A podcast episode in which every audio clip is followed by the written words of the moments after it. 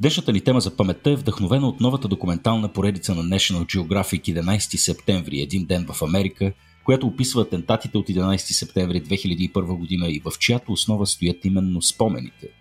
Серията пресъздава събитията детално и хронологично, на места минута по минута, чрез интригуващи разкази от първо лице на хора от спешните екипи от оцелели, за които създателите са интервюрали 54 души и са събрали 235 часа материал в рамките на 3 години. Серията дава задълбочен поглед над събитията, като синтезира истории за човечността, героизма и смелостта на фона на цялата трагедия и хаос от този паметен ден. Продуцирана е от отличената със семи продуцентска компания 72 Films, създали династията на Северна Корея отблизо, както и от носителите на награди Еми и Оскар Дан Линдзи и Ти Джей Мартин, които са направили бунтовете в Лос-Анджелес 92 и невероятният документален филм Undefeated – Шесте епизода ще бъдат излъчени в 4 поредни вечери по канала National Geographic. Премиерата е на 1 септември от 22 часа. Всички епизоди ще бъдат излъчени повторно по National Geographic в блок на 11 септември от 18 часа. Ние нямаме търпение да видим поредицата и да се потопим в спомените от нея. А, затова, както надяваме се и вие, ще сме пред екрана с National Geographic на 1 септември от 22 часа. А сега е време за нашия подкаст.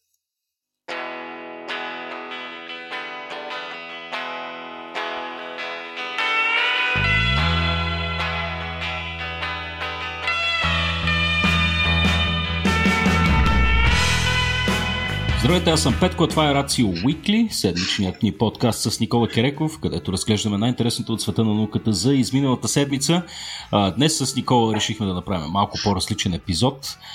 Избрахме един вероятно странен повод, но това е нещо, което се случва всяка година и изпълва както цялата ни медийна диета, а, така и съзнанието на немалко хора, които си спомнят ясно тези събития. Разбира се, говоря за а, дат 11 септември 2001 година. А, по този повод решихме да направим един епизод, а, който да е малко по-различен. Поканили сме двама гости, с които ще си говорим за паметта, за това как тя се формира, а, за това как травматичните събития се отразяват на нашата способност да, да помним. А, и разбира се, ще разгледаме и други интересни неща заедно с Никола. Никола, мисля, че тук е времето да ми кажеш здравей, приятеля. Здравей, Петко, баш ми е драго, да се казва. Баш ти е драго, надявам се се чувстваш добре. Сега ще представя и другите ни гости. Разговаряме днес с Богомил Пешев. С Богомил сме правили едно събитие. Май беше... Бе, не да не бяха ли две даже? Даже не бяха ли две и го чувствам, сякаш беше преди цяла вечност. Имахме конкретно събитие за памет, което нарича, как се казваш, Under Pressure ли беше Никола, нещо такова. Рацио uh, Under Pressure, стресът и паметта се казваше. Точно така, да. В момента също е налично онлайн, така че някой, ако иска да види кой Аджабай Богомил Пешев, не само да го чуе как говори, а, може да го провери. А, Бого, здравей!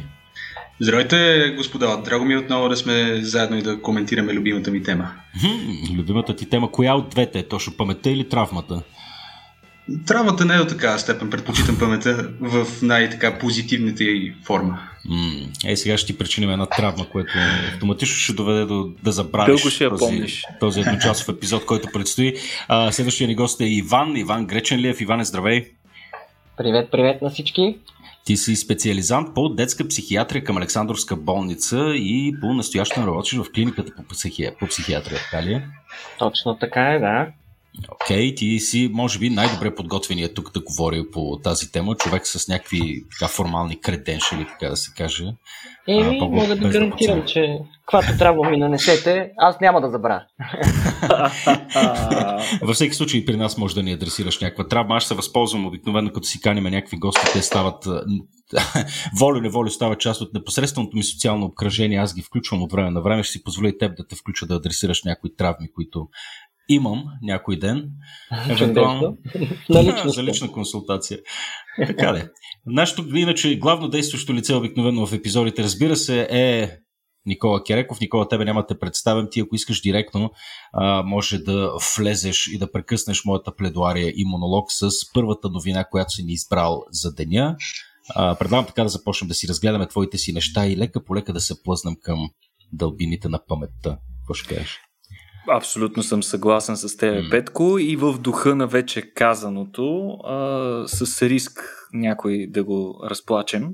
А, започваме а, днешния епизод с темата за сълзи. И то не какви да е сълзи, обаче, а изкуствени сълзи. Сега, доколко са изкуствени или естествени, ще разберем в последствие, но всъщност голямата новина идва от преди няколко седмици, когато учени обявиха, че са направили първата изкуствена слъжна жлеза в лаборатория и на всичкото отгоре дори са успели да я накарат да се разплаче, Петко.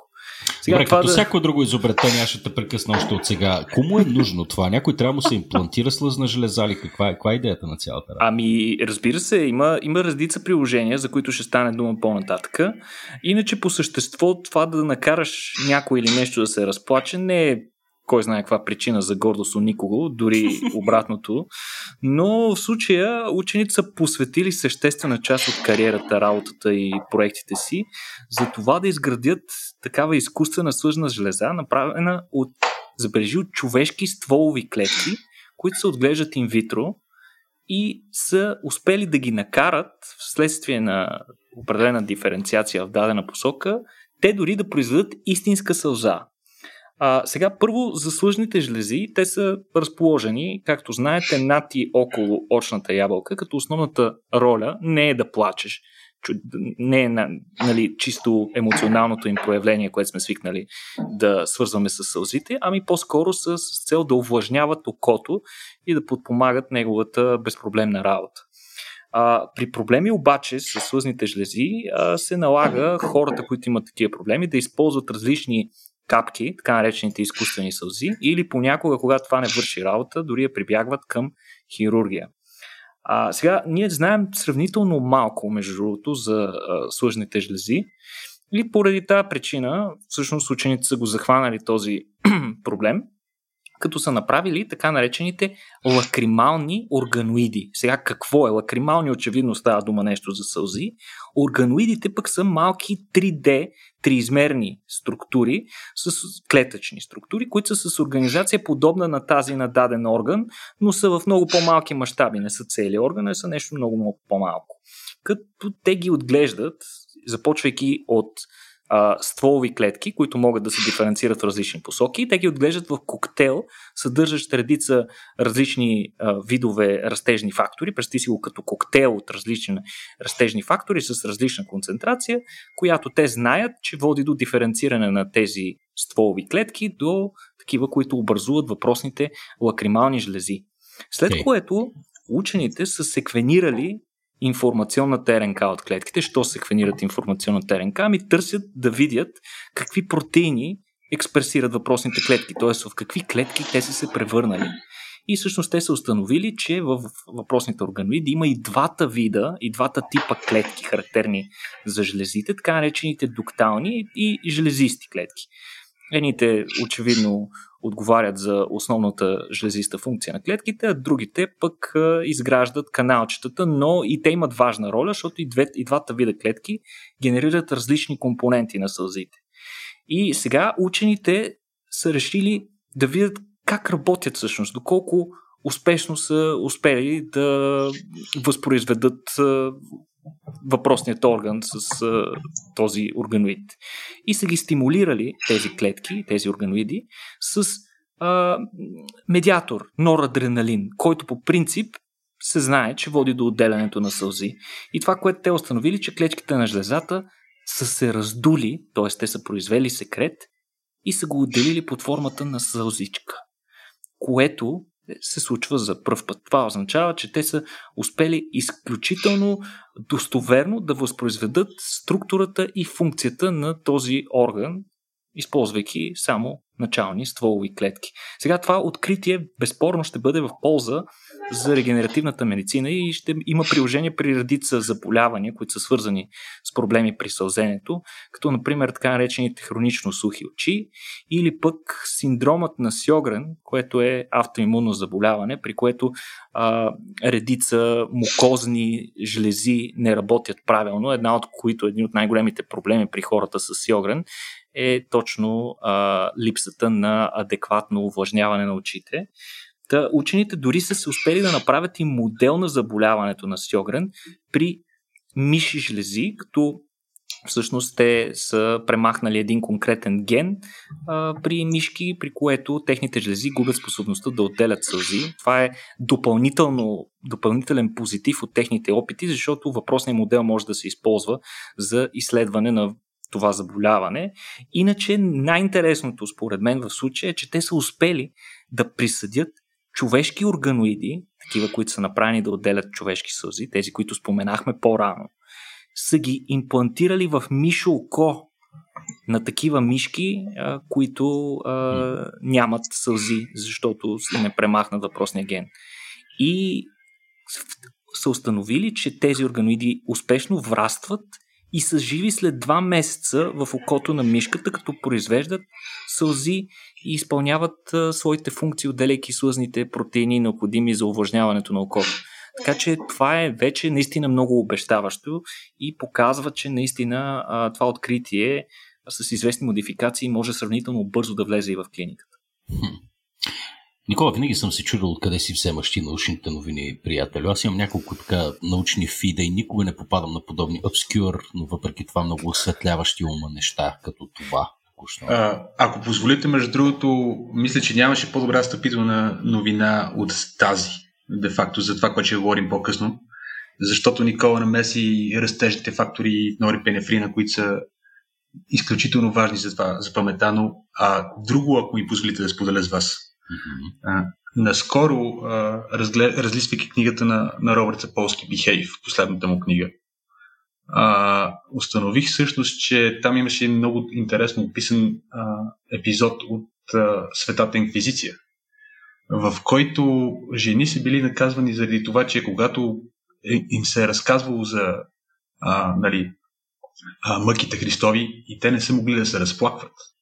И се установява всъщност, че след една определена възраст тези а, слъзни жлези при, при жените а, до голяма степен тази реактивна тяхна функция да се разплакват при емоционални а, ситуации всъщност а, намалява или тотално спира. Ха.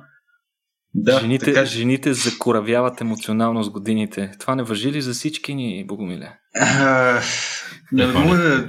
Много съм млад, за, за да мога да кажа това. Да, аз вече, не... аз вече плача на сутрешния блок, поне по три пъти, така че не мисля, не мисля че, това е, че това е някакъв фактор в сметка. Но, но мисля, че тези учени са закъсняли с а, няколко стотин години, за да могат да... Нали, ако можеха да имплементират това изобретение по времето на Светата инквизиция, може би ще да спасят бая животи. Ех. О, боже, биле. Доловихме, а... доловихме капчица носталгия по светата инквизиция. А, да, само, само да не забравяш, защото трябва да си плъгнем и нашите си неща. Все пак книгата Behave, доколкото си спомням, Никола, е налична и в нашия Рацио магазин, така че ако искате да ни подкрепите по някакъв готин начин, може да си купите книга от нас. Никола, нали не излагах, нали имаме Не, напротив, много добре с ни се получи тук синергията с... О, не беше нарочно. Не беше нарочно. да, да, между другото това не сме го репетирали много добре стана. Плъгнахме си и наши неща. А, да. Но както всичко в живота, Петко, всичко е въпрос на вкус. Всичко е въпрос на вкус, Никола. Сега следващата новина е, е ти пак на тебе хубаво ти се получи. Добре импровизираш днес. Се отнася точно към вкуса и към усещането ни, към една конкретна а, думата не знам дали е точно субстанция, но аз като чуя думата тежка вода и си мисля за така, Норвегия, операции Барбароса и прочее, за едни а, така сериозни геополитически усилия в а, така, късните 30-те години на различни сили европейски да се доберат до тежка вода, тъй, защото тя се оказва, че е много важен елемент от а, сега ще се изразя абсолютно аматьорски, защото не знам изобщо за какво говоря, в ядрените реакции, най-вече за техния контрол, нали така, Никола, нещо такова имаше Точно в цялата работа. Да. Та, тук твоята новина е свързана с това, че хората могат да усещат вкуса на тежката вода и отново чакам се търпение да ми кажеш първо защо и второ защо това е интересно, Никола. първо, Петко, логичният ми въпрос е какво всъщност е тежката вода, според да, теб? мисля, че е желателно да го споделиш. Да. Ами, всъщност, тежката вода, по принцип водата, всички знаем, че като молекула се състои от два атома водород и един атом кислород. Тежката вода по същество не прави е, разлика от това. Тя не е радиоактивна, както много хора си мислят. В нея няма уран, освен ако не бъде добавен вторично. Единствената разлика е, че тежката вода, водорода в нея, който съдържа, не е обикновения водород, а е така наречения деутерий. Деутерия е изотоп на водорода, който обаче има неутрон. По принцип водорода в природата, общия му случай, той има само протон и електрон. Тук имаме един неутрон. Следователно, молекулата на водата, която е съставена от деутери, е по-тежка.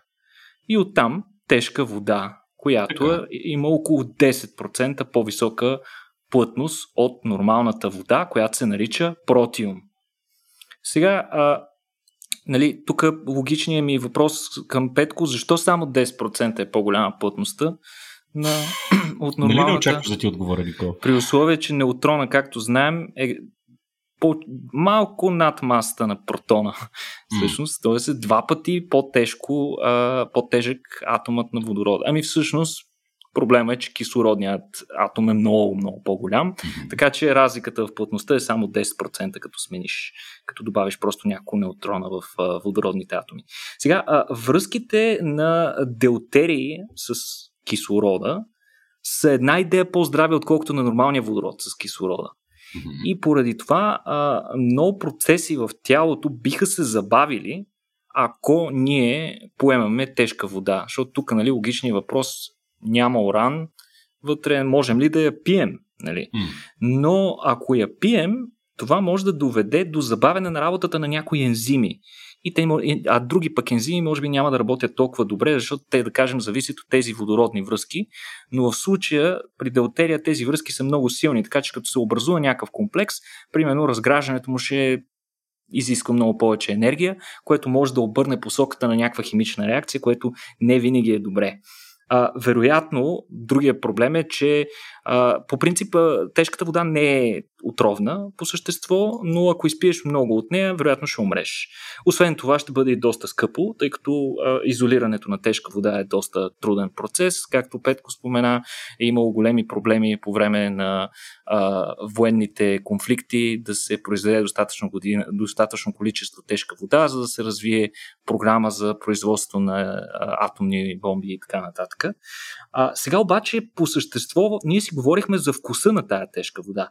И сега всички знаете от учебника по химия, че водата няма вкус по принцип и това наистина е така. Това, което дава усещането за вкус в водата, независимо каква е тя, са разтворените в нея соли. И самият откривател на тежката вода, Херолд Урей, през 1935 година е обявил откритието си. Той, той имал възможност да изследва тежката вода много преди всеки друг и той заявява, че няма разлика в вкуса между тежката и нормалната вода. Обаче а, с годините много хора започват да оспорват това, като редица от тях твърдят, не бе, не е вярно, всъщност има малко по-различен вкус от нормалната вода и това а, поставя отново този въпрос на фокус, като много учени, които след това са тествали тежката вода, твърдят, че тя всъщност е сладникава. За да проверят това, разбира се, как се прави, типично научен експеримент, събираш доброволци, учените са събрали 28 доброволеца и това, което те са успели да, да установят е, че повечето от тях без тренировка изключително лесно успяват да разпознаят коя проба съдържа тежка вода. Сега, а, те не просто успяват да разпознаят коя е тежката вода, ами смеси с по-голямо съдържание на тежка вода, примерно когато се смеси нормална с тежка вода, те ги оценяват като, по като по-сладки. Колкото повече тежка вода съдържат, толкова по-сладък им се струва разтвора, който пият. Сега, изследвания при мишки аналогично са направени и те показват, че те пък не предпочитат тежката вода. Тоест, те не разпознават сладостта и въпреки, че ако им сложиш захар, с удоволствие биха пили подсладена вода. Очевидно, те не усещат вкуса на тежката вода. И това прави хората уникални, поне до момента от нашите познания, след което учените са установили, че всичко се дължи на един конкретен вкусов рецептор, ТАС 1, R2 и R3 рецепторите, които реагират на захари и на синтетични подсладители. И на двете по принцип реагират, но очевидно поради някаква причина и тежката вода успява да взаимодейства с тях. Като те са тествали и клетъчна линия, която експресира съответните рецептори. И наистина клетъчната линия е реагирала на тежка вода заради не, не е много ясно а, каква е а, причината, дали заради по-силните водородни връзки поради някаква причина а, тежката вода се свързва там, където би бил лиганда на тези рецептори, не е много ясно още, но това познание, Петко, очевидно няма да ни накарат да пием тежка вода скоро, но пък може да ни помогне при разработването на нови, по-ефективни подсладители. Почвам се замислям, е ли необходимо да имаме нови по-ефективни подсладители, но кой пък знае? Що пък не? не Има знам. пазар за всичко. Има пазар за всичко. Сега като си говорим за преходи, ние лека по лека започваме да вървиме към темата за паметта, но ам, така, предлагам да преминем през а, последната новина, сравнително да бързо, за да може да си поговорим с Иван и с Богомил. А, и тя е свързана с мозъчната пластичност. А, така, мозъчната пластичност е един изключителен феномен, който аз наблюдавам постоянно в ежедневието си покрай моите две малки хлапета. А, възхитен съм от невероятната им способност да учат и да помнят неща, които не бих искал да помнят. Нали, всякакви а, изпускания от моя страна, те са способни да възпроизвеждат вербатим, деца вика пред хора, най-често в неподходящи моменти.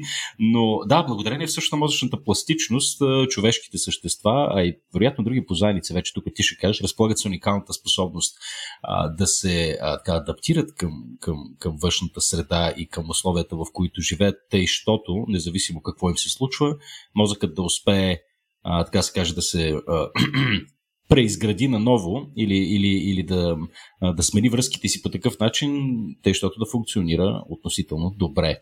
А, знаем, ние сме говорили тук за различни случаи, при различни травми, как мозъка а, успява, въпреки загубата на значителни парчета от биологичната си маса, все пак да се пренастрои по начин, по който да му позволи да работи нормално. Та, мозъчната пластичност е следващата новина, за която искаш да поговориш. То конкретно за това как се развият мозъците на хора без корпус колосум. А корпус колосум беше това, което свързваше двете полукълба, нали така, Никола? Точно така. Mm-hmm. А, известно на български като мазолесто тяло. А, всъщност то се разполага в действителност между двете полукълба, една структура, която ги слепва, но нейната функция не е адхезивна. Всъщност това представлява а, а, една истинска информационна магистрала, която е съставена от над 200 милиона аксона на различни неврони. И това е основната структура, между която двете полукълба, които иначе могат да работят и да изпълняват различни роли, обменят информация помежду си. И сега има хора, които изобщо нямат корпус калозум при раждането си. И това нещо е очудващо често срещано. В смисъл не от най-рядките медицински аномалии, среща се веднъж на около 4000 раждания и по принцип корпус калозум при раждането не е много добре развит. Той се доразвива някъде около 20-та седмица след раждането си, но при тези хора нещата не отиват в тази посока и при тях той не се развива. Какво се наблюдава при тях, след като очевидно такава а, видимо важна структура липсва при тях. Ами всъщност при тях се наблюдава влушена способност да заучават нови неща, забавено развитие, проблеми с паметта, за която си говорим след малко.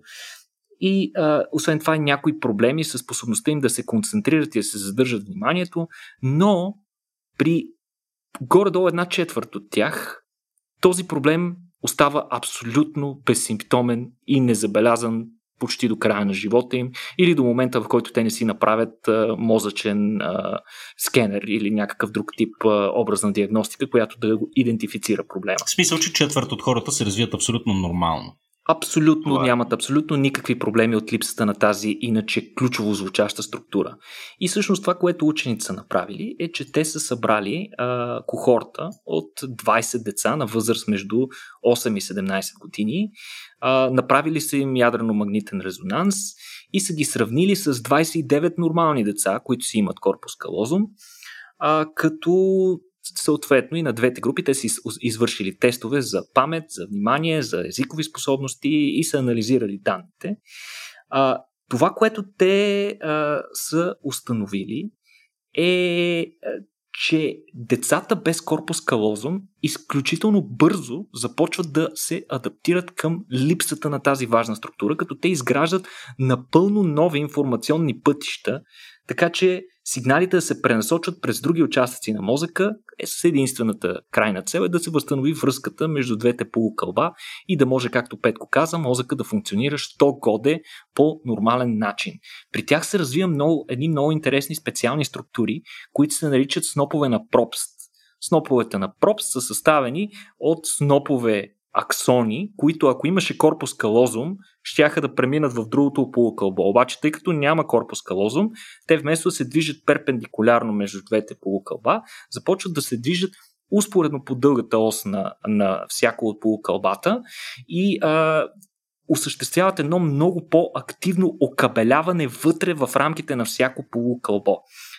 Всъщност те са показали, че хората без корпус калозъм имат много повече връзки в, в рамките на всяко от полукълбата си, отколкото нормалните хора.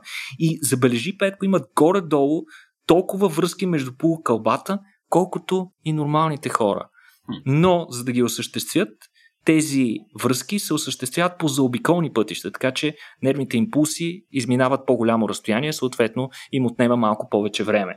Някои от децата са имали и други малформации в мозъка си, тъй като това е очевидно някакъв проблем, който се проявява още в етапите на ембриогенеза, в етапите на образуване а, на, на, на тялото, залагането на симетрията на тялото и така. Това е много а, важен а, аспект и всъщност при някои от тях са имал, имали и други малформации в мозъка си, но а, при всички тях е осъществена, е доказана, че има след известно време се развива много добра комуникация между полукълбата, въпреки липсата на тази свързваща а, информационна магистрала.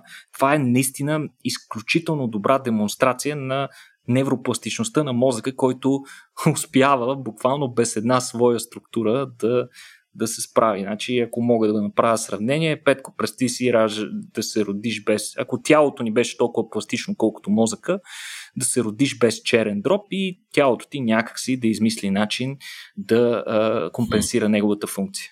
Mm. Жалко, че този механизъм не се е пренесъл по цялото ни тяло. Щяхме сме на практика безсмъртни, вероятно. Ами, а... Или поне по-корави. Или поне по-корави със сигурност, да. А, ами, окей, а, ако искаш да се предвижим лека по лека към а, основната тема на нашия разговор днес, а, за която сме поканили днес Иван и Богомил, а, сега темата гравитира около едно основно събитие, което, както казах, се повтаря всяка година. А, то не, че се повтаря самото събитие, но всяка година си го спомняме. А, говорим, разбира се, за датата 11 септември 2001 година.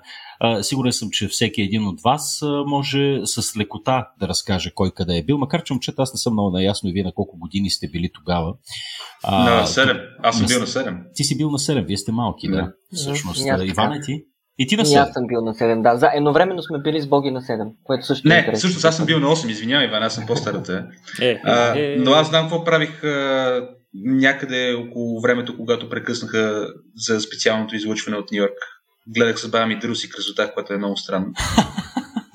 И, искаш да кажеш, че са си позволили да прекъснат дързост и красота? Еми, позволих си, да. За не особено. не прекъсва никога. Продължава да живее в сърцата ни.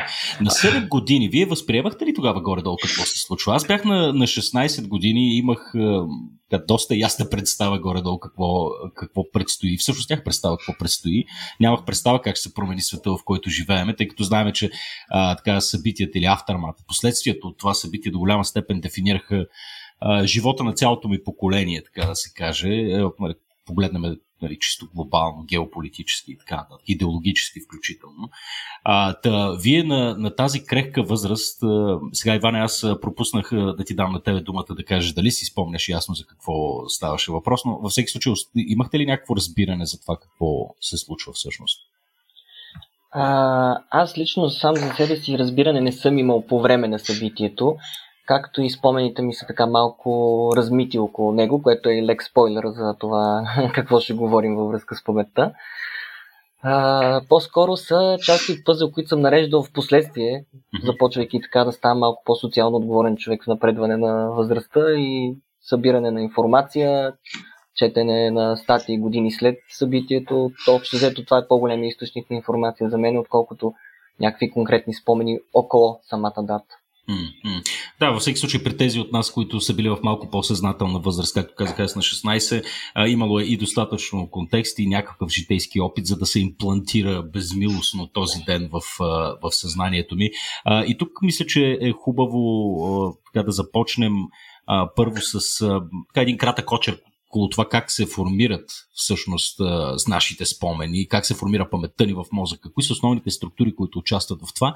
И после да се опитаме да си обясниме как едно такова травматично събитие или как определени събития по принцип, в зависимост от техния интензитет, се отразяват върху това как а, а, ние запомняме и най-вече на способността ни да, а, айде думата ретрив, да, да, да изваждаме спомените си отново наяве. Извличаме, да извличаме. Да ги извличаме, благодаря ти, благодаря. Да. Сега, защото се обаждаш на тебе директно, ще ти дам думата да ни разкажеш малко за а, така, основните механизми за формиране на паметта и структурите, които участват в това. Ами, както аз много обичам да казвам, тя паметта не е един унифициран процес. тук в съвременната невробиология вече се наложило това схващане, че ние трябва да разберем а, паметта по а, три основни оси. Първата ос е тази, която е свързана с а, а, клетъчните и молекулярните процеси на формиране на, на паметта. След това, както ти спомена, вече отиваме към това, кои са структурите в мозъка, т.е. кои мозъчни системи участват в формирането на, конкрет, на конкретните а, спомени, в зависимост от а, информацията. И вече третото много важно нещо е как използваме паметта, за да ръководим поведението си. Как това, което сме преживяли преди, може да бъде използвано, за да, ръковод... за да се движим целенасочено в околната среда. Сега аз харесвам най-вече класификацията на един канадски невропсихолог Тулвинг, който разделя най-общо паметта на две основни части и това е са декларативна и ам, и процедурна памет. Значи декларативната, то се съдържа и в името, декларирам. А, това означава, че тази, това е паметта за факти и събития. Паметта за събития наричаме епизодична, тя е свързана, тя може да я наречем и автобиографична, ако ние сме преки участници в даденото събитие.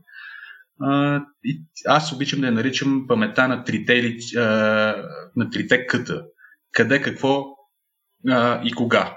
Сега тук можем вече и това пак е тенденция в съвременната биология да, да говорим и за социалната информация, т.е. и кой. Значи паметта на четирите къде, къде, какво, кога и кой. А, другото, друга, другия тип памет, тя е свързана с а, нещата, които правим, уменията, които имаме. Тоест а, свирането на пиано, карането на колело, а, хирургичните операции, които хирурзите могат да извършват. Всичко това е а, другия тип процедурна памет. Сега, в мозъка те са разделени в две системи. Когато говорим за, за памет за събития, не можем да пропуснем така наречения медиален темпорален лоб. Или това е нещо, което е разположено в а, място, част на мозъка, разположена дълбоко в, в него, между нашите уши. А, там се намира една структура, която е така, вече доста известна. И аз неколкократно говорих за нея, така наречения хипокамп а, а около него той е а, заобиколен с а, редица така еволюционно по а, висши структури, кортикални структури, които служат за да могат да пренасят сензорна информация до въпросния хипокамп. А, в, от гледна точка на това как емоцията може да повлияе тази памет за събития, а, тук е хубаво да споменем, че в медиалния темпорален лоб се разполага и амигдалата, а, в предишните по, по-старото схващане за, за тази структура е била, че тя е структура свързана като нещо като команден център на страха. Тоест, че тя е изключително активна тогава, когато а, организмът ни е поставен пред а, някаква ситуация, свързана с стрес, страх а, и дори травма, как ще стане по-ясно след малко. А, сега днес откриваме, че всъщност тя е еднакво активна и тогава, когато говорим за положителни и за позитивни а, емоции и за награда, както се казва в а, поведенческите науки. А, така че всъщност тази комуникация между амигдалата и хипокампа е, е изключително голямо значение за начина по който емоцията модулира памета, който я отсветява и а, по който регулира начинът, а, регулира това, което трябва да оцелее и това, което трябва да бъде забравено. Като, за да кажем очевидно, колкото по-силна е емоцията, толкова по-силен е спомен, нали така? Не задължително. Не задължително и а, ще се очудиш, че всъщност в а, науката все още няма а, конкретна яснота. Не сме достигнали този момент да имаме някакво догмастично правило. А, все още се спори дали всъщност а, емоцията подпомага запаметяването, а, всъщност ни дава много детайли или ни подпомага да, да, да запаметим само конкретното събитие, което е свързано с самата емоция. Сега, отново да се върнем на на ситуацията за 11 септември. А, би следвало, ако паметта регулира само тези, ако емоцията регулира само тези събития, които са емоционално заредени, ние да имаме само ясен спомен за това, а, за този ужасяващ акт на насилие, нали, за как, това как се срутват самите коли и така нататък. Въпреки всичко, много от нас си спомнят какъв, много допълнителна информация, която има по-скоро неутрален характер за това къде са били в този ден, какво са правили, още часове преди да се случи а, самото събитие. И тук а, винаги има, идва този момент на, нали, на, на чудене колко акуратни са тези спомени. А, така че ще си позволя да, да разгледам една бърза съвременна теория за това нещо, така наречения behavioral tagging uh, uh, hypothesis. Нали, uh, хипотезата за за това, че когато се случи едно наситено с емоции събитие, а, ако то е предхождано от а, такива събития, които нямат значение за нас, примерно, че сме били в кухнята, нещо, което след а, буквално един ден ще сме забравили, че се е случило. Но ако тези неутрални събития са предхождани, а, са предхождат едно силно емоционално събитие, то силно емоционалното събитие ще позволи и неутралните да, да продължат да съществуват във времето, а, защото тези неутрални събития ще се а, възползват, клетките, които са ги кодирали, ще се възползват от наличните а, хормони на стреса. От епинефрин, от норепинефрина, от а, кортизола, от допамина и така нататък. Добре, а, и а, тук искам да включа Иван. А, Иван, е ти като, като детски психиатър, а, до каква степен разпознаваш това, което, а, това за което говори Богомил? В смисъл, той го разгледа малко от, така да скажа, когнитивистична перспектива перспектива. Моля те, невробиологичен. Винаги невробиологичен, да, благодаря ти. А, ти от гледната ти точка на психиатър и базирайки uh-huh. се на опита си, а, какво можеш да кажеш по тази тема? А, относно спомените, формирани конкретно при подобни стресови и травматични а, ситуации? Uh-huh.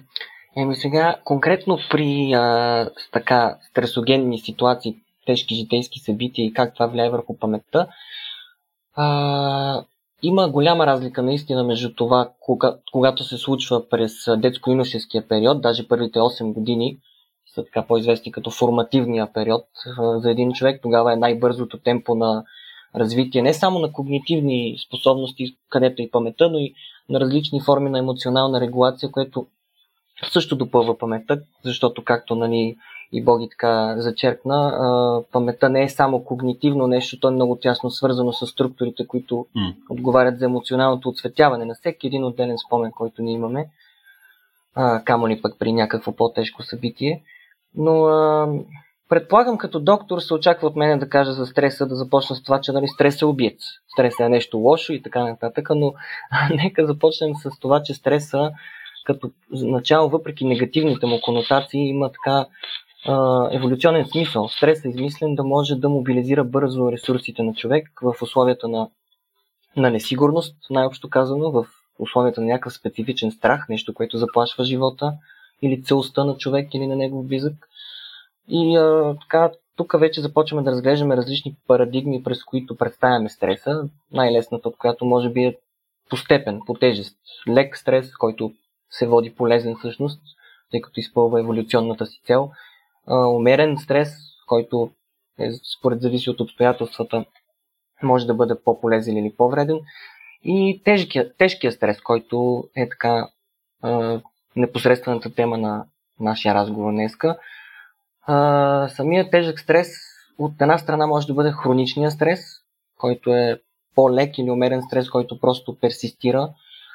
А, това може да се случва и в а, живота на много от хората, които ни слушат в момента, чрез професионалния стрес, който изпитват, който mm. просто ако нямат адаптивен модел за справяне, това нещо така прераства с времето.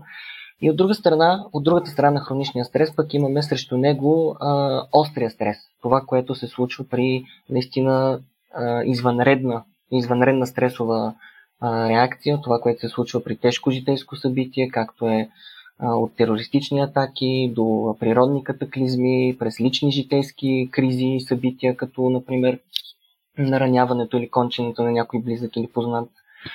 А, всичките тези неща са в категорията тежък стрес и оттам вече има няколко така диагностични критерии и диагностични единици, които се занимават с това нещо. Това, върху, върху което ние, така мисля, че повече се спрем днес, е посттравматичното стресово разстройство. А, ако иска Боги, може да така малко иллюстрира а, ролята на хроничния стрес. Как, какви жертви върху организма взима хроничния стрес, върху мозъка най-вече и след това ще мога да се пробвам да го облека в симптоми и това, което се вижда в клиничната практика. Да, да това, което всъщност нали, не споменахме, е, че ние с Иван, с доктор Гречин, всъщност в момента работим заедно и аз имам възможността всеки ден да излагам моите философски а, размисли и страсти, свързани с стрес, памет, а, психопатология и така нататък. Аз с удоволствието а... да ги слушам и да ги допълвам.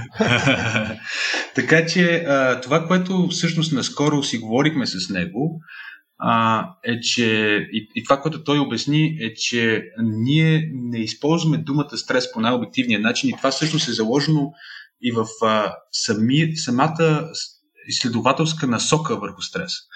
Ако се замислите, ако прочетете първата дефиниция на стрес от Ханс Салие, нали, Селие, който е всъщност се води, че е бащата на съвременната съвременното биологично изследване на стрес. Нали?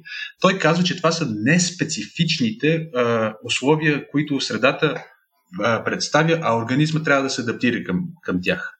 Виждаш ли, Богомиле, преди да ги дефинира, то не е имало изобщо стрес преди него. Всичко е било спокойно. И то човек е съсипал цялата работа. Между другото си прав до една степен, защото всъщност пак от книгата на Саполски може да прочетете, там се оказа, че Селиен не е бил много добър изследовател. Аз мисля, не е работил много добре с животните и тъй като постоянно ги е изпускал и им е причинявал хроничен стрес и те се започвали нали, да, да някакви животински патологии да развиват. Ага. Така че може да се каже, че той до голяма степен по една такава случайност също започва да се занимава с това нещо. Но сега, от гледна точка на съвременната невробиология, от гледна точка на съвременната психиатрия, ние трябва да, да си позволим да правим тази грешка и да въведем а, някаква яснота. А, какво е стреса, какво е травмата и най-вече какво е това, което а, разделя стрес и травма от а, емоционалната възбуда. Нали? Мисъл, има полезна емоция. А, в а, предишното ни събитие ще си позволя една автореклама, когато бяхме с а, професор Драгански по време на панела на въпросите. А, някой ме попита нещо свързано за емоцията и памета и аз му казах дали си използвах този пример, дали се сещате за онази първа ваша ученическа любов. Нали, ето, че това е някакъв тип позитивна емоция, който, а, който, която може да отсвети памета и да подобри запаметяването. Интересното е, че чисто а, молекулярно, чисто биологично, това ще са същите стреса и тази а, висока емоционална възбуда, тази позитивна емоция, ще използват едни и същи молекули. И тогава идва въпроса защо стреса може да увреди паметта при положение, че а, механизмите на емоционалната възбуда и на стреса са едни и същи. А, и тук вече има много въпроси, които, които трябва да разгледаме. Това са рецепторите за тези стресови хормони. Сега, кортизола всъщност както и Иван спомена, стреса, неговата идея е да, да ни адаптира към средата, в която ние трябва да живеем. Стреса не е задължително лошо нещо. А, и кортизола, всъщност, който се отделя около а, 10 до 20-30 минути след едно стресово събитие и се, се повишава в а, кръвта, неговата идея е именно такава. И този, този, тези процеси ние наричаме алостаза. Тоест, идеята е, че а, ние имаме хомеостаза, имаме един перфектен баланс на тялото, който може да функционира и да съществува. Случва се нещо в средата и този баланс се нарушава. И ние трябва да върнем този перфектен баланс. И това е алостазата, кортизола, а, норепинефрина също така. А, в в а, различните мозъчни райони, свързани а, с памета, т.е. в хипокампът, в а, някои части на кората, в амигдалата, има различно съотношение на а, тези а, рецептори за кортизол. А, и него, тези рецептори те могат и да бъдат много различни типове и да имат различна, а, различно привличане към самия кортизол. Сега, по едно стечение на обстоятелствата, това не знам защо еволюцията така точно го е наредила. А, хипокампа има изключително голямо количество а, рецептори за кортизол. Хипокампа, тази структура, която споменахме, е свързана с памета. Както доктор Греченлиев каза, хроничният стрес може да доведе до това, а, а, че всъщност последствие да се отключат допълнителни патологии и да се, увреди, увредят такива мозъчни структури. А, и тук всъщност можем да видим от съвременните изследвания, че хипокамп е най-ранимият от хроничния стрес. Именно защото там се наблюдава най-голямото съотношение кортизол, а, рецептори за кортизол. А, и това води и до някои когнитивни дефицити, които а, настъпват. А, има такива много изследвания при животни, които показват, нали, че колкото повече а, нивата на кортизол се съдържат големи в, а, в а, а, кръвта, толкова а, повече нали, се уврежда и представянето на тези животни в различните поведенчески тестове, свързани с извличане на конкретна информация. И тук е един друг въпрос. Добре, да, това е хроничния стрес.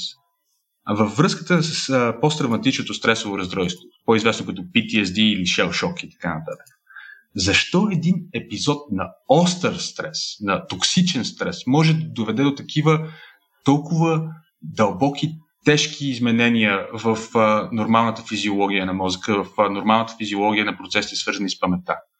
А, и тук трябва да разгледаме, Иван много добре го отбеляза това нещо, всъщност ранния ранния живот на, на индивида, а, неговото детство. Защото замислете се, ако пратиме 10 човека в а, една такава бойна обстановка, от тях двама или трима може би ще се върнат обратно, живи и здрави, но ще отключат посттравматично стресово разстройство. И остава въпроса, защо останалите 7 или 8 няма да отключат посттравматично стресово разстройство.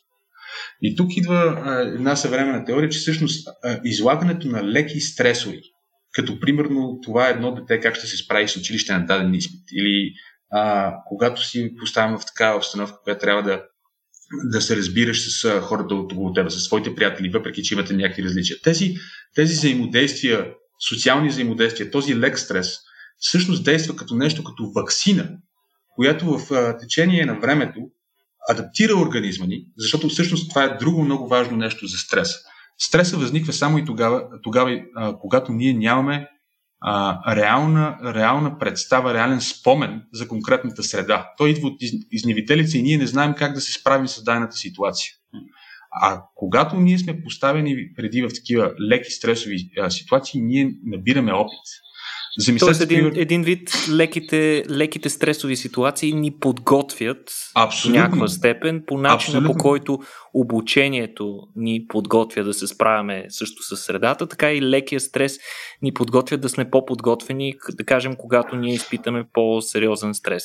Тук ами... обаче, ако мога да вметна, а, има една инфлексна точка, която е важна. Тя е важна и за после, защото детско-юношеските години са много важни, защото това, което Боби, Боби казва е верно за нали, това излагане на стрес нали, по-системно, което вследствие на което развиваме нещо като имунитет, нали, както той направи аналогията с вакцините. Този целият процес обаче има инфлексна точка. Тоест момент, в който това нещо се обръща срещу нас. И това има това е пряк резултат от това за остазата, което говореше Боби, което е горе-долу нашата система, която има за, за задача да регулира всичко в нашия организъм. Нали, това е системата, чрез което, ако разгледаме хората като машини от параметри, кръвно налягане, кръвна захар, ниво на хормони, а остазата така държи всичко това да е относително константно.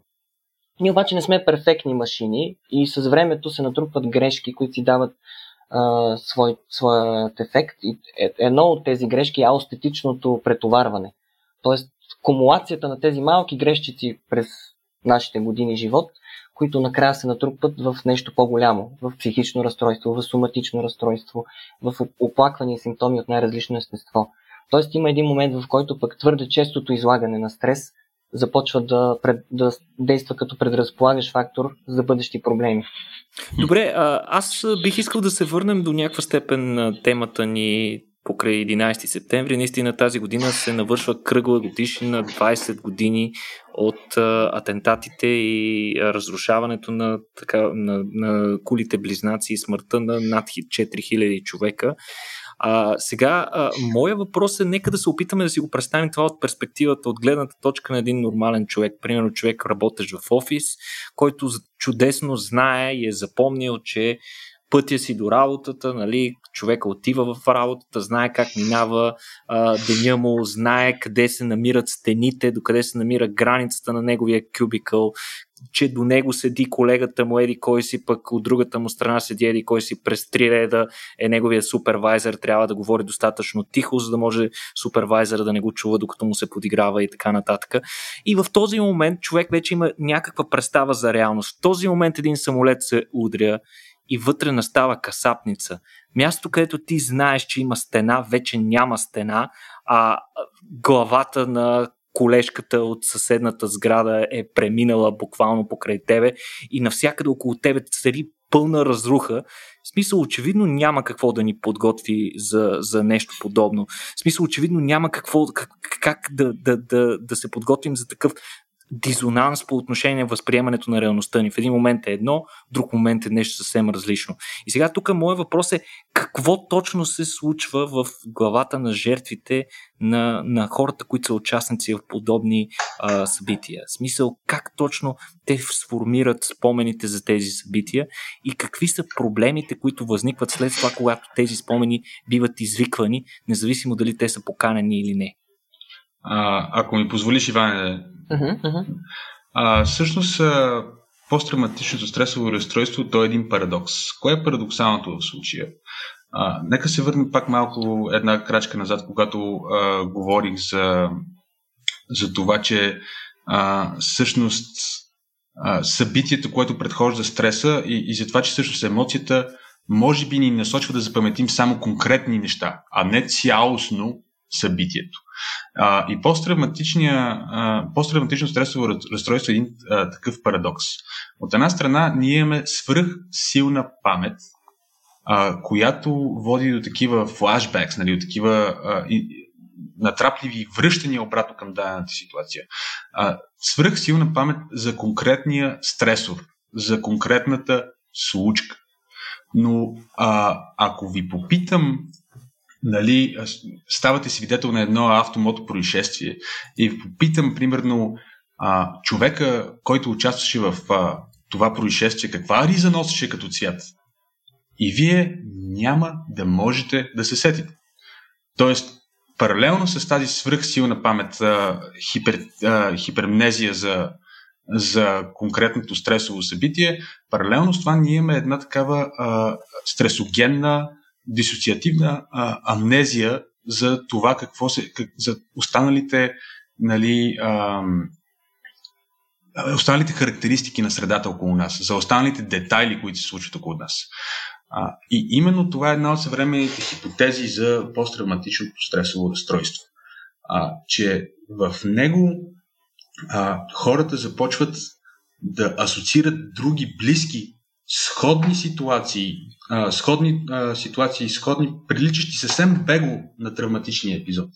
И това отключва в тях това мало адаптивно а, лошо поведение за организма, лошо поведение на страх, а, на тревожност, всички тези вегетативни симптоми, свързани с PTSD. И а, хипотезата ни тук е, че тъй като ние нямаме достатъчно добър спомен за контекста, в който събитието се е случило, за пространството, за времето, за малките детайли, а, това възпира мозъка да може да разграничи, да разграничи а, едно събитие, което а, наподобява травматичното, но не е травматичното събитие. И добър пример за това е, всеки един от нас имал тази, а, това усещане. Този човек го познавам от някъде, ама откъде? Дали, не можем да се сетим за конкретния детайл. Ако го знаехме, щяхме да знаем как да, да се държим с този човек, дали да го поздравим, дали да избягаме от него и така нататък. Но не можем да се сетим за конкретния детайл. Еми, вземете това нещо и го умножете по хиляди пъти, ще получите посттравматичното стресово разстройство. Аз ако то, мога да допълня с а, друг парадокс. Боги олицетвори много хубаво парадокса, който е във връзка с паметта. Нали, селективното а, така, повишение на паметта за някои детайли и неспособността за други детайли да бъдат възпроизведени от паметта на човек. Друго нещо, заради което посттравматичното стресово разстройство също представлява парадокс, и то ще го навържа и него с паметта, тъй като всъщност е синдром от взаимно свързани симптоми. Другото е емоционалната регулация, която, както нали, вече казахме, има пряко отношение към паметта. Ние повечето случаи си представяме а, така, жертвите на такива събития, които страдат от това разстройство, като хора точно в момента на тези флашбекс, на тези сценоподобни изниквания обратно на спомени а, и на мисли, свързани около събитието и в този момент на свръхвъзбудимост, на ужас, изживяване на страх, някои с гневни кризи. А, но обикновено през останалото време тези хора имат обратния проблем. Отново парадоксално. И то е един момент на а, притъпяване емоционално, на отдръпване от обществото, а, на неспособност да се преживяват никакви емоции, дори нали, да се гледа на, с очакване на хубави неща. И а, това има логика, тъй като както Ники много хубаво го очерта, като описа контекста на тази ситуация, едно такова нещо, което ти разбива действителността на пух и прах, то те десензитизира. След едно такова събитие, изпълнено с толкова неща, които обръщат всичко с главата надолу, много малко други неща в живота могат да го, да го мачнат това нещо. А, нещо, което между другото масовите медии в момента се справят много добре с десензитизирането на масите от към различни иначе ужасни събития. Но общо взето през остатък от деня хората, които страдат от това заболяване, така руминират в собствените си мисли. Могат да се появят мисли за които са самообвинителни, а, мисли за защо не направих еди какво си, защо не се върнах да спомогна на някой, аз ли съм виновен за смъртта на еди кой си, еди кой си. И такива мисли естествено някак си влизат в съзнанието. Всичко това предразполага и към по-тежки депресивни разстройства, но а, не може да се избегне от факта, че тези мисли, когато се появят, те отсветяват спомените на човек. Едно е да, си, да се пробва чисто обективно да си спомня човек за нещо, за действията му по време на такова тежко събитие като 11 септември. И друго е ако си го спомня през призмата на самообвинението или на това дали е направил всичко, което е могъл. Или защо, защо, е, защо човека до мен, а не аз, например. И такъв вид мисли. Всичкото това показва, че наистина посттравматично стресово разстройство е много зависещо от паметта, така крехката памет на човека. Отделно е много взаимно свързано с други състояния, които са пък като цикъл на обратна връзка, се връщат обратно и влияят върху състоянието на човек, страдащ от това заболяване. Твоите, твоите лични наблюдения при работата ти с пациенти с а, такива uh-huh. прояви на посттравматичен стрес, какво е смисъл? А, как се отразява това на техния живот и а, всъщност много дълго ли време им отнема да го преодолеят? Успяват ли изобщо да го преодолеят?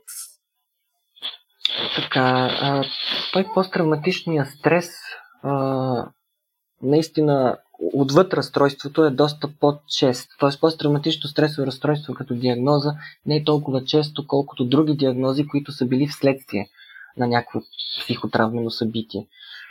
А, и тук вече картината става много неспецифична, заради което така гледаме с а, надежда към бъдещето да се разработят различни модели и различни обяснения за това точно какви са връзките на стреса с други симптоми, тъй като могат да дойдат а, хора с разстройства и от, депресивна, от депресивния спектър, от тревожния спектър.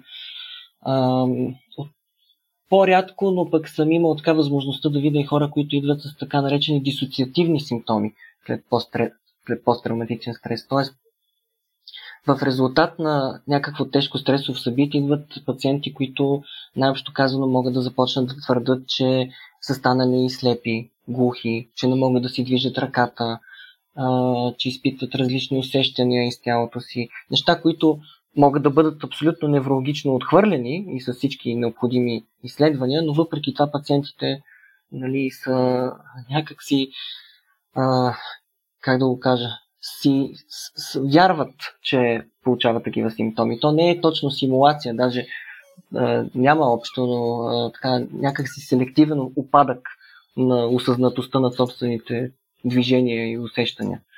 Това е един от по-интересните симптоми. Иначе като начин за справяне се обикновено в нашата практика се използват а, определени медикаменти, антидепресанти от конкретна група, а, така наречените SSRI, селективни серотонинови реаптекори инхибитори, най-често.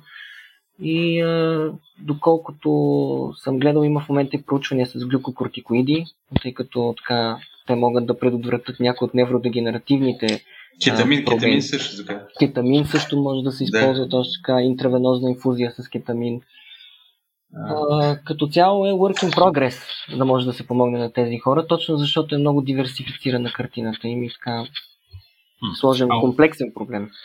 Сега, сега, Никола, ако ми позволиш, искам да направя тук, да, да хвана едно нещо, което доктор Греченев Иван каза много добре. А, всъщност, няма тревожност без депресия и депресия без тревожност. Тоест, в миналото посттравматичното стресово разстройство се е отнасяло към тревожните разстройства, сега е отделено в своя собствена група, но там много често има коморбидност, т.е. едно съпътствие с, с депресията. И сега, за да направя този паралел, а, всъщност при депресията ние също наблюдаваме а, изменения дефицити на памета.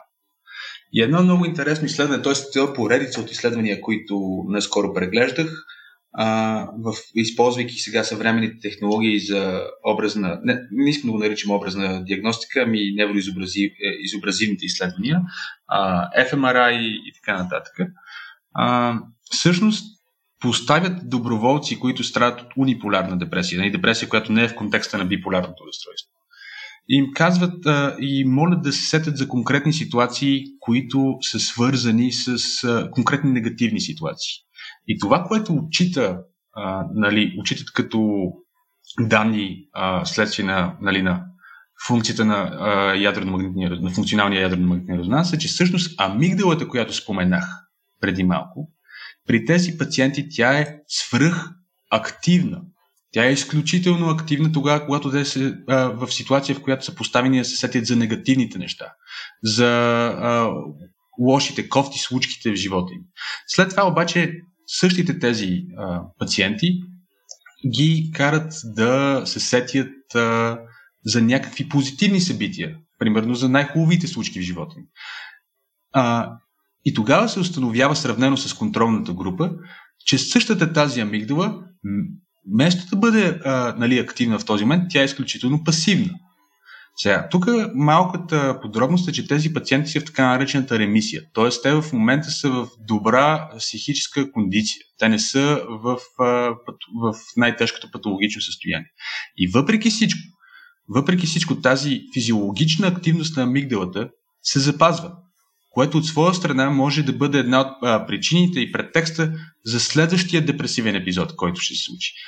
Подобни неща всъщност са, са характерни и за, а, за посттравматичното стресово разстройство. Тоест там имаме, имаме една, а, един, един хъб, не искам да го наричам център, защото това е малко устаряло, един хъб а, за емоционалното поведение, за емоционалната памет, който обаче е по-активен само тогава, само тогава когато а, се наблюдава нещо силно негативно в средата. Той не е толкова активен, когато говорим за позитивни неща.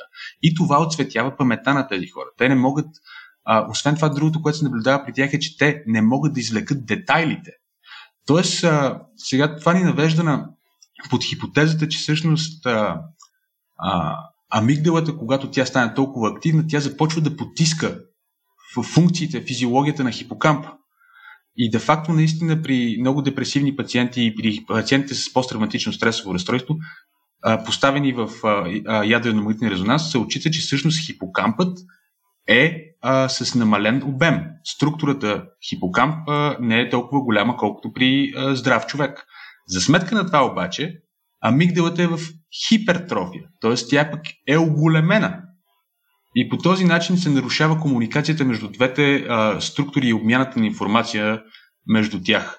И Изведнъж друг... амигдалата става шефа и ти започваш да си циклиш между едни и същи емоции и едни и същи спомени, вместо хипокампа да си свърши правилно работата. Това ли искаш а, да кажеш? Абсолютно, абсолютно. В контекста на памета, да, абсолютно. А, амигдалата не само, че променя паметя, тя променя цялостно, защото тя е много добре свързана с другите части на мозъка, с най-висшата мозъчна тъкан, нали, с кората. Освен това е свързана пряко с едно нещо, което носи култовото наименование ядрено легло на стрия терминалис, което се оказва, че е много важна структура за, за тревожността, за стреса, за, за депресивните състояния. Това ядрено легло на стрия терминалис е пряко свързано с осите на стреса. И то регулира а, реакциите, може да контролира реакциите на стреса, а, на реакциите на човек към дадения стресор. Тоест една свръх а, оголемена амигдала може да оказва непряк контрол върху реакциите на стреса и неща, които принципно не, са, не биха възприяти от един здрав човек като стресори, то да ги преекспонира и по този начин а, да се върнем обратно към този алостатичен товар, за който а, Иван говореше в, в, в самото начало на разговора. И сега, само ако позволите, а, един друг много интересен феномен. А, сега, една от хипотезите за каква може да е конкретната патофизиология на, на посттравматичното стресово разстройство. В хипокампа имаме една а, по-малка структура, която ние наричаме запчат гирус. А, в този запчат гирус е едно от двете места в целия мозък на човек, където се наблюдава така наречената адултна неврогенеза или генериране на нови нервни клетки от стволови, генериране на нови нервни клетки, и, а, които в последствие се интегрират в функциите на мозъка и подпомагат. Сега, все още сме на ниво спор. Съществува ли това нещо а, при човека? Едни казват съществува, други казват нямаме достатъчно доказателства, така че сме в една съвсем базово начало. Но а, при животните това е установено. При животните адултна неврогенеза, неврогенеза при възрастните индивиди съществува. Което и противоречи кога... на догмата, която учим още от училище, че а... нервните клетки не растат. Остават а... такива. Не, че не растат, но че, че не се раждат нови такива. Не? Нали? Че не се, Мисъл... не се делят. Точно. Да, точно така. А, и всъщност, сега новите поведенчески експерименти доказват, че тези клетки, когато те се интегрират в функцията на зрелия мозък, започват да подпомагат естествените процеси на на запаметяване. И един от тези процеси ние наричаме pattern separation. В смисъл, много съм търсил, няма еквивалент на български, затова казвам pattern separation. Pattern separation е този а, процес, който ни позволява, а, ако сме поставени, ако всеки ден ходим до а, кухнята, а, да можем да разграничим всички тези визити до кухнята. В смисъл да разграничим визитата ни до кухнята в сряда, когато сме носили, да кажем, а, жълтите си гащи от а, петък, когато сме носили, да кажем, зелените си гащи и а, независимо, че контекстът е един и същ и средата е една и съща, ние, ако ни трябва дадена информация, ние да се върнем и да я намерим веднага, без а, да трябва да прескачаме тоновете ненужни информации. А, и а, аз също съм говорил за този pattern separation в а, нашето предишно издание, но тогава не споменахме, че всъщност а, токсичният стрес, а, травмата а, високите нива на, на, на кортизол а, имат свойството да нарушават това производство на нови клет, клетки, на нови нервни клетки. И оттам да нарушават нашата способност ние да различаваме тези близко родствени различни стимули. И по този начин, ето пак се върна на примера, с, всъщност ще ви цитирам един конкретен а, клиничен случай, който гледах лекция за него. А, един а, войник, бивш войник в, а, в Ирак, ветеран се връща обратно в Тенеси, откъдето е, кара си по пътя и усеща една остра миризма на горящ буклук. И както можете да досетите, по време на войната в Афганистан, а, в Афганистан, не в Ирак, не, не са могли да, не е имало редовно сметоизвозване, е, сметосъбиране и така нататък, а всичко се е изгаряло на улицата. Този човек, както си кара по пътя, изведнъж отбива, слиза от а, превозното си средство и започва да изпълнява някакви а, защитни военни поведения. Нали? Се крие зад колата а, и така нататък. И защо го казвам това нещо? Защото, замислете се, само тази миризма на, на изгорен клуб, независимо, че сме в тотално различен контекст, отключва това поведение. Тоест, тази неспособност ние да разграничиме нещата и техния, тези стимули и техния контекст, контекста в който те се появяват, води до това поведение. И смятаме, че може би това е свързано с а, липсата на тези а, нови клетки, които а, този дентален вирус може да, да генерира. Това е супер интересно, което казваш, защото до голяма степен съвпада с някои показания на участници в а, събитията на 11 септември 2001 година, които поне две свидетелства съм чел, които много наподобяват на това. Едното на човека му се активираха такива паник атаки, когато чуе звук от чупещо се стъкло. Причината е, че огромна част от жертвите на атентатите са причинени от падащите от голяма височина щупени стъкла върху минувачите отдолу. И конкретно този човек е бил един от ранените, които в последствие е оцелял, но звукът от щупено стъкло, независимо от къде идва, просто това е нещо, което води до задействане на някаква автоматична реакция, която той просто не може да спре. Нещо подобно прочетох пък за друг човек, който при вида на, на пожарникар само като види пожарникар или част от неговата униформа, при него също се задейства някаква такава паника, така изпада в криза, в която не може да контролира себе си, на прага на шока. Нали? Просто защото той в дима, в който нищо не е виждал, първото нещо, което е видял е някакъв пожарникар и не може да изтрие това нещо от главата си. Това е много интересно, че го засегна, ама аз искам да ви хвърля нещо малко по-различно.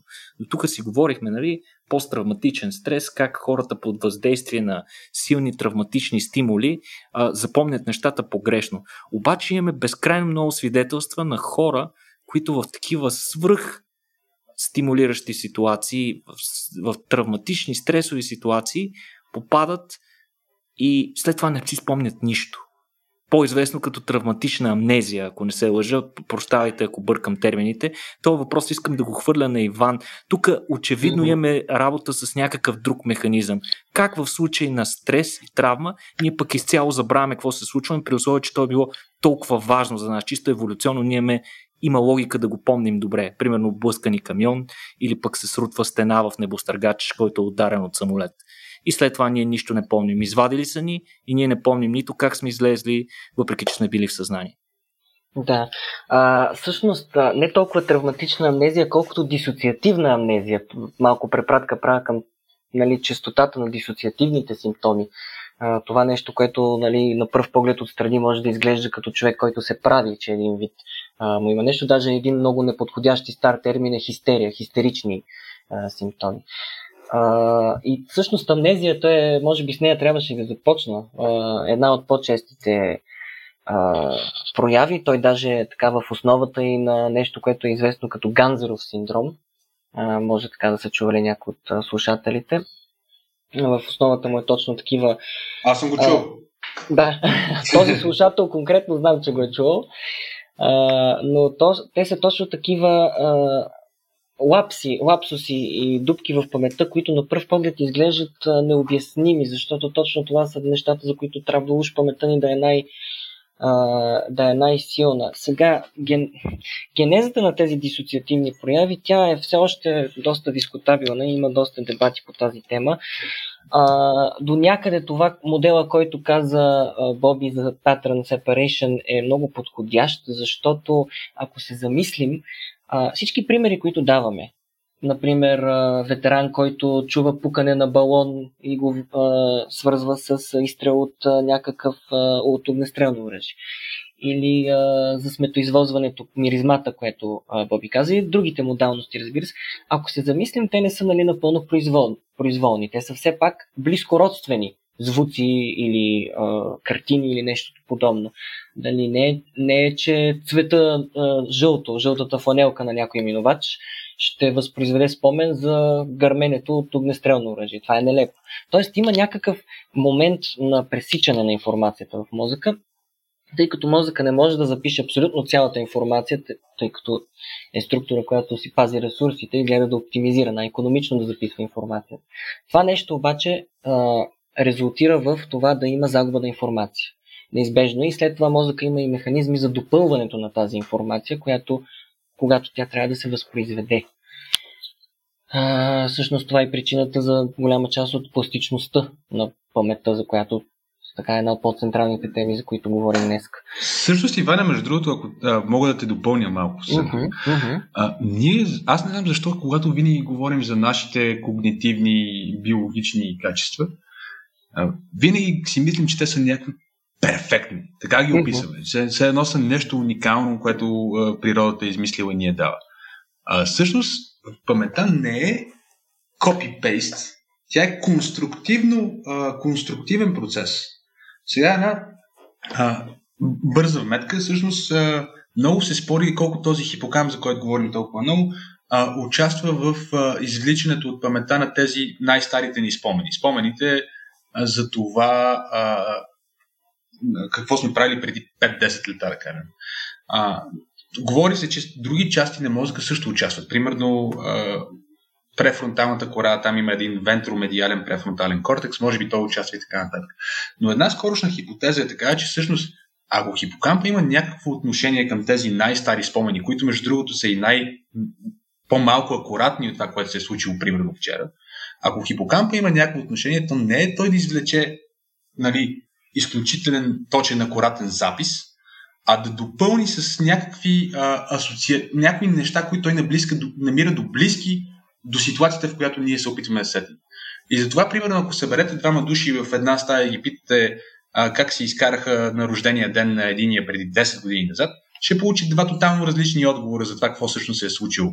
Защото и на двамата хипокампите могат, може би, ще се опитат да, да компенсират липсата на конкретен детайл с а, а, информация за някакви стимули, които не са се намирали там, но логически има връзка. Между логически би било редно да са там. Нали? А, така че не трябва да мислим за паметта като за някакъв а, запис, а като по-скоро за някакво конструктивно такова а, биологично явление, което а, просто се опитва да движи нашата целенасоченост и идентичност, създавайки ни такива симулативни а, някакви симулативни епизоди в миналото. Другото е, че освен а, всъщност дисоциативната амнезия и като цяло изтласкването на всичките тези спомени е част при, при посттравматичното стресово разстройство е част от по-широко отбягващо поведение, което тези хора демонстрират, когато страдат от това състояние, тъй като те обикновено избягват и дейности, и места, и хора, и всичко, което може да се асоциира по, дори по непряк начин с травматичното събитие. То, тоест, то е само един симптом от генерална, генерален по-широк кластер от симптоми на отбягващо поведение. Добре, той Богомил отвори много, много важна тема и това е за пластичността на спомените. Факта, че в действителност никой спомен, който изградим, не е статичен. Както той каза, ние не помним както помнят машините, не помним така както помнят записите на а, камерите и различни други технологии, които ние сме работили и които могат 100% да възпроизведат това, което се е случило или това, което се е чуло на дадено място. Нашата памет не работи така. Всеки път, като извикваме спомен, всъщност ние можем да го донатоварим с допълнително детайли и той постепенно да се измени. До толкова, че той в крайна сметка изобщо да не отговаря на истината. Ние дори можем да си го адаптираме по начин, така че да ни е много по-удобен на нас. Mm-hmm. А, с оглед на това, а, моят въпрос и към двамата е доколко всъщност ние можем да имаме вяра в свидетелските показания на хора, които казват какво се е случило при дадена а, такава кризисна ситуация. Така, а, както вече споменах в началото, всъщност все още дискутираме ролята на стреса в памет. Полезен ли е, не е ли полезен? А, и всъщност, както стана и по-късно ясно, полезен е толкова, доколкото интензитета му позволява да бъде полезен. А, сега, скорошни изследвания сочат, че стресът подобрява паметта и за неутрални детайли, неща, които не са наситени с конкретен, конкретно значение за нас, като примерно цвета на стените в някаква зала, къде се е случило дадено събитие. Та стреса може да ти позволи да запаметиш тези, тези детайли, само ако неутралната информация и емоционално наситената информация са в едно и също пространство. Тоест, ако а, отидеш, ако нещо емо, силно емоционално се случва на тротуара и а, ти си влезеш в къщи, качиш се в асансьора и си отидеш в кухнята, нали, няма да запомниш а, а, конкретни детайли за това как е изглеждала кухнята ти в този момент, просто защото това са две отделни пространства. Ако обаче нещо силно емоционално се случва на улицата и ти след това отиваш да се качиш в твоята кола, е твърде вероятно да запомниш и какви са били колите, които са, са били около тебе. Просто защото контекста, пространството е едно и също. Така че има много такива, много, много малки детайли, които са важни. Хипокампа, това му е идеята. Той работи за контекст. Той обича да облича събитията в пространство и време. Другото, което е много важно и което можем да сметнем, че е биологичната причина, поради която в някои наши спомени се прокрадват такива детайли, които а, не са реални, не са се случили наистина, а, е, е, е свързан с а, възбудимостта на клетките. Значи, първият въпрос, който трябва да си, да си зададем, а, ако спомените в мозъка ни са група клетки, чиято основна функция, която основна идея е сега те да, да, да складират информацията, която се случва пред очите ни, то тогава първият въпрос, който трябва да си зададем е как мозъка, а, как групите, отделните групи клетки, а, защо точно те? Защо не техните съседи? И всъщност а, а, еволюцията го измислила така, е, че а, има такива механизми, вътреклетъчни механизми, например а, калциевите иони или а, конкретни а, генетични маркери, които подпомагат дадени клетки в даден период от време да са, по, да са по-възбудени, по-пластични от техните съседи. И точно тези клетки в този момент могат да запаметят дадената а, ситуация. Въпросът е, че тази възбуда може да продължи с часове. И след това а, вие да отидете в тотално друг контекст, тотално друго пространство и тези клетки още да са под по-повишена възбуда и да започнат да кодират информацията за този друг контекст. И когато вие тръгвате да, да извличате спомена, се получава нещо като интерференция. Тоест, вие искате да извлечете информацията за конкретното събитие, което се случи в контекст А, но понеже тези клетки продължават следващите а, 6 до 8 часа да са малко по-възбудени от своите а, а, партньори, които ги обграждат, те са кодирали част от информацията за контекст Б. И сега да се получава нещо като един асоциативен мост, и а, е възможно, ако се опитате да извлечете информацията за, за контекста А, да, си, да извлечете и малко от информацията за контекста Б, която няма нищо общо с това, което се случило в А. Аз бих искал да адресирам въпроса за съдебно-психиатрично значение точно на тази пластичност на паметта при анализа на свидетелските показания. Mm-hmm. така както Никола го зададе въпроса. А, да си представим, че Никола и Петко като хора, които така ни слушат през цялото това време, да кажем, че а, Никола излиза от целият този разговор с идеята, че а, нали, паметта е много а, обективна, с това, че тя е като просто копи-пейст, както Боби каза, и че това е начинът по който трябва да се гледа на този въпрос. А да кажем, че Петко пък излиза от този разговор с нагласата, че ами тя паметта, като си прави каквото си иска, какъв е смисъл въобще да имаме доверие. Сега, къде е истината по средата, въпреки че нали, това е логическа грешка и не го обичам много като термин, но а, има една истина по средата в случая, между тези два лагера. А, с лека препратка към това, че а, мозък а, обича да економисва информацията си това означава да, понякога да я допълва с налична друга информация от други по асоциативен начин, както Боги каза. Даже има един а, американски а, математик, който се казва Клод Шанан, който е занимавал с ентропия дълго време и е прехвърлил ентропията от термодинамиката в информационната теория, където в последствие си намира пътя до работата на мозъка, да може да се моделира как мозъка запечатва информация, как кодира битова информация.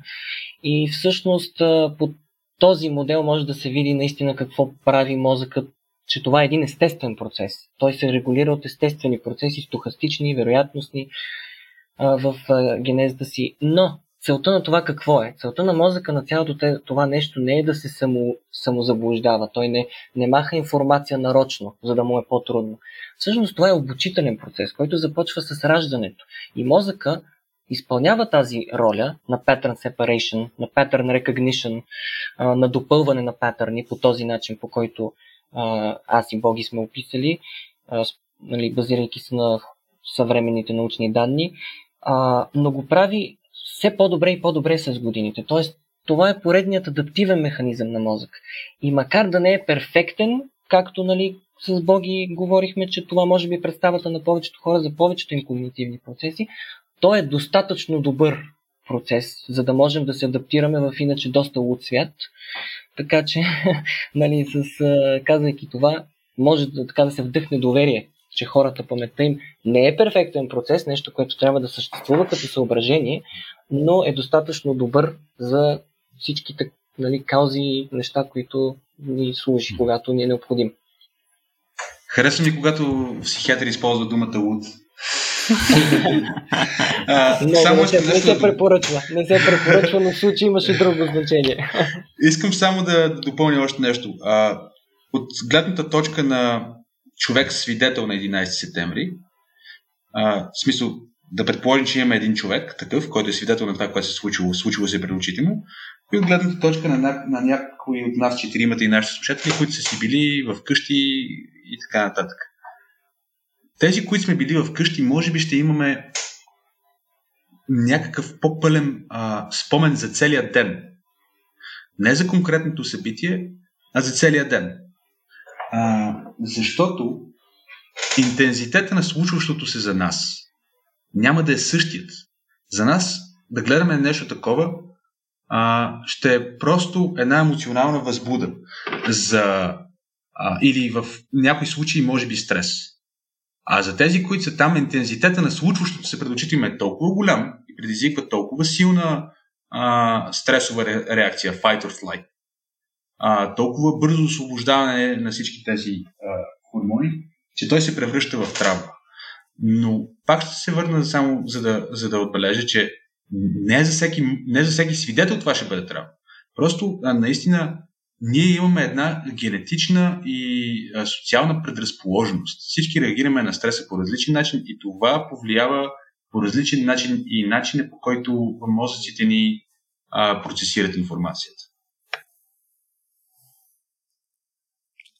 Ами, момчета, ние Добре, почти заковахме на час и половина. На мен ми е безкрайно интересно. Аз не случайно мълча през последните 45 минути, тъй като нямах нищо съществено а, да допрелеса към цялата дискусия. На мен ми беше изключително, изключително интересно да ви слушам. А, и даже се изкушавам да ви предложа да направим една втора част, която може би да излезе извън а, така, тясната тематика на, а, така, на 11 септември и на така, свързаността между паметта и травмата конкретно а, и да си, така, си позволим да направим една втора част, в която да разглеждаме и други проблеми от подобно естество. А, така че надявам се, че сте отворени към една подобна покана в един хубав момент. Аз толкова много обичам да си слушам гласа, че ник няма ще ти грижи. Петко, а, аз само преди да се ориентираш към затваряне, искам mm-hmm. да ти хвърля един интересен въпрос, защото yeah. ти си човека с пряко наблюдение на развитие на деца около себе си. Mm-hmm. А, сега аз не, раз, не разпитах нали, на другите май децата ви, ако имате сте малки, за Богомил знам, че има със сигурност. А, но искам да те питам тебе, защото твоите са големи кълпазани и са вече някои от тях по-големи. А някои от тях са имали, претърпяли са, съм сигурен, и разни травмички. Добре, а, ти като ги питаш след година, примерно, за травмата, която са изживяли, връщат ли ти сравнително точни спомени на случилото се? Би гледай се, моите хлапета имат сравнително привилегировано ежедневие. А, предполагам, че повечето травмички са свързани с така доста а, нормални, нормални си техни ситуации. За физическа травма говориш?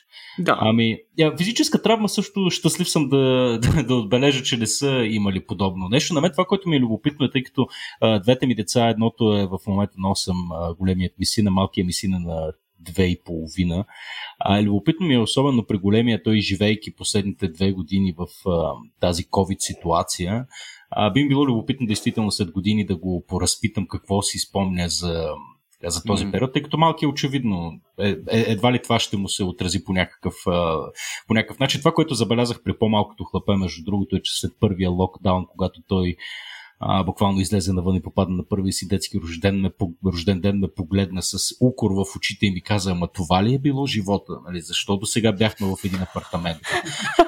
а, а, така че не знам, предполагам, че на него е, има, има някакво интересно, интересно отражение.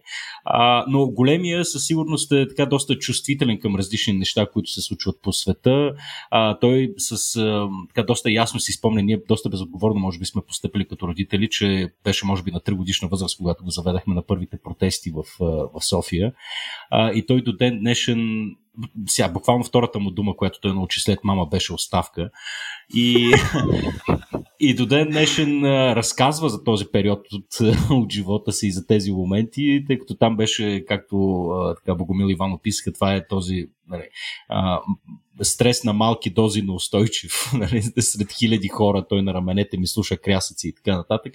А, и до ден днешен си, си спомня неща, които аз честно казано не си, не си спомням. А, така че ако трябва от ежедневието си да извлека някакъв извод, то действително, сигурен съм, че това правейки му силно впечатление ситуацията, в която се намира тогава, а, много сериозно е рефлектирало и върху способността му или върху, върху това как, как всъщност е, е запомнил цялата, цялата ситуация. Но със сигурност COVID е нещо, което ще ми е интересно да ги, да ги разпитам след време. Как им се е отразил. Значи, Никола, абсолютно не е честно в контекста на целият този разговор и с наличието на детски психиатър сред нас, ти да засегнеш въпроса за инфантилната амнезия в последната минута. да, бе, защото специализант още. Да, специализации, но аз, аз наистина съм много изкушен като, като родител и, Иване да те поразпитам за какви ли не неща, особено тази, а, това, което ти разказа за малките дози стрес, които са една форма на вакцинация, нали, да създадем устойчивост от децата. Mm-hmm. Това като, като метод на възпитание, аз може би по някакъв начин интуитивно съм го възприел, не е някакво съзнателно интелектуално решение, нали, че малките, малките неудобства са необходимост в живота на децата. Нали, в крайна сметка, ако си гладен, остани още малко гладен преди да ядеш, нали, да не получаваш нещата веднага и така нататък. Но отново вече, бидейки притиснати от времето, може би това са така неща и въпроси, които искам да адресираме в един друг епизод и надявам се, че ще се отзовеш. Абсолютно. Палец, два палеца отгоре. От Три палеца, чудесно. Окей, okay, ами добре, момчета, ако нямаме нищо друго за казване, остава единствено да ви благодарим за участието, за това, че бяхте щедри с вашето време и с, и с знанията си. А, надявам се да е било интересно и на нашите слушатели и а, какво не изпроводяк, разбира се, да и благодарим за това, че ни слушат редовно, особено на тези от вас, които а, ни подкрепят и монетарно в сайта patreon.com. А, ако вие не го правите, моля ви да преосмислите това ваше решение, тъй като това ни дава възможност да продължим да правим това, което правим и да го правим още по-добре. А, отново сайтът е patreon.com, наклонена черта RACIO.BG, може да си купите и книгата на Саполски от нашия магазин или да ни подкрепяте с, вашата, с вашето време и внимание. Изобщо кой както намери за добре. Благодаря ви, че ни слушахте. Момчета, още веднъж благодаря и на вас и до скоро. До скоро.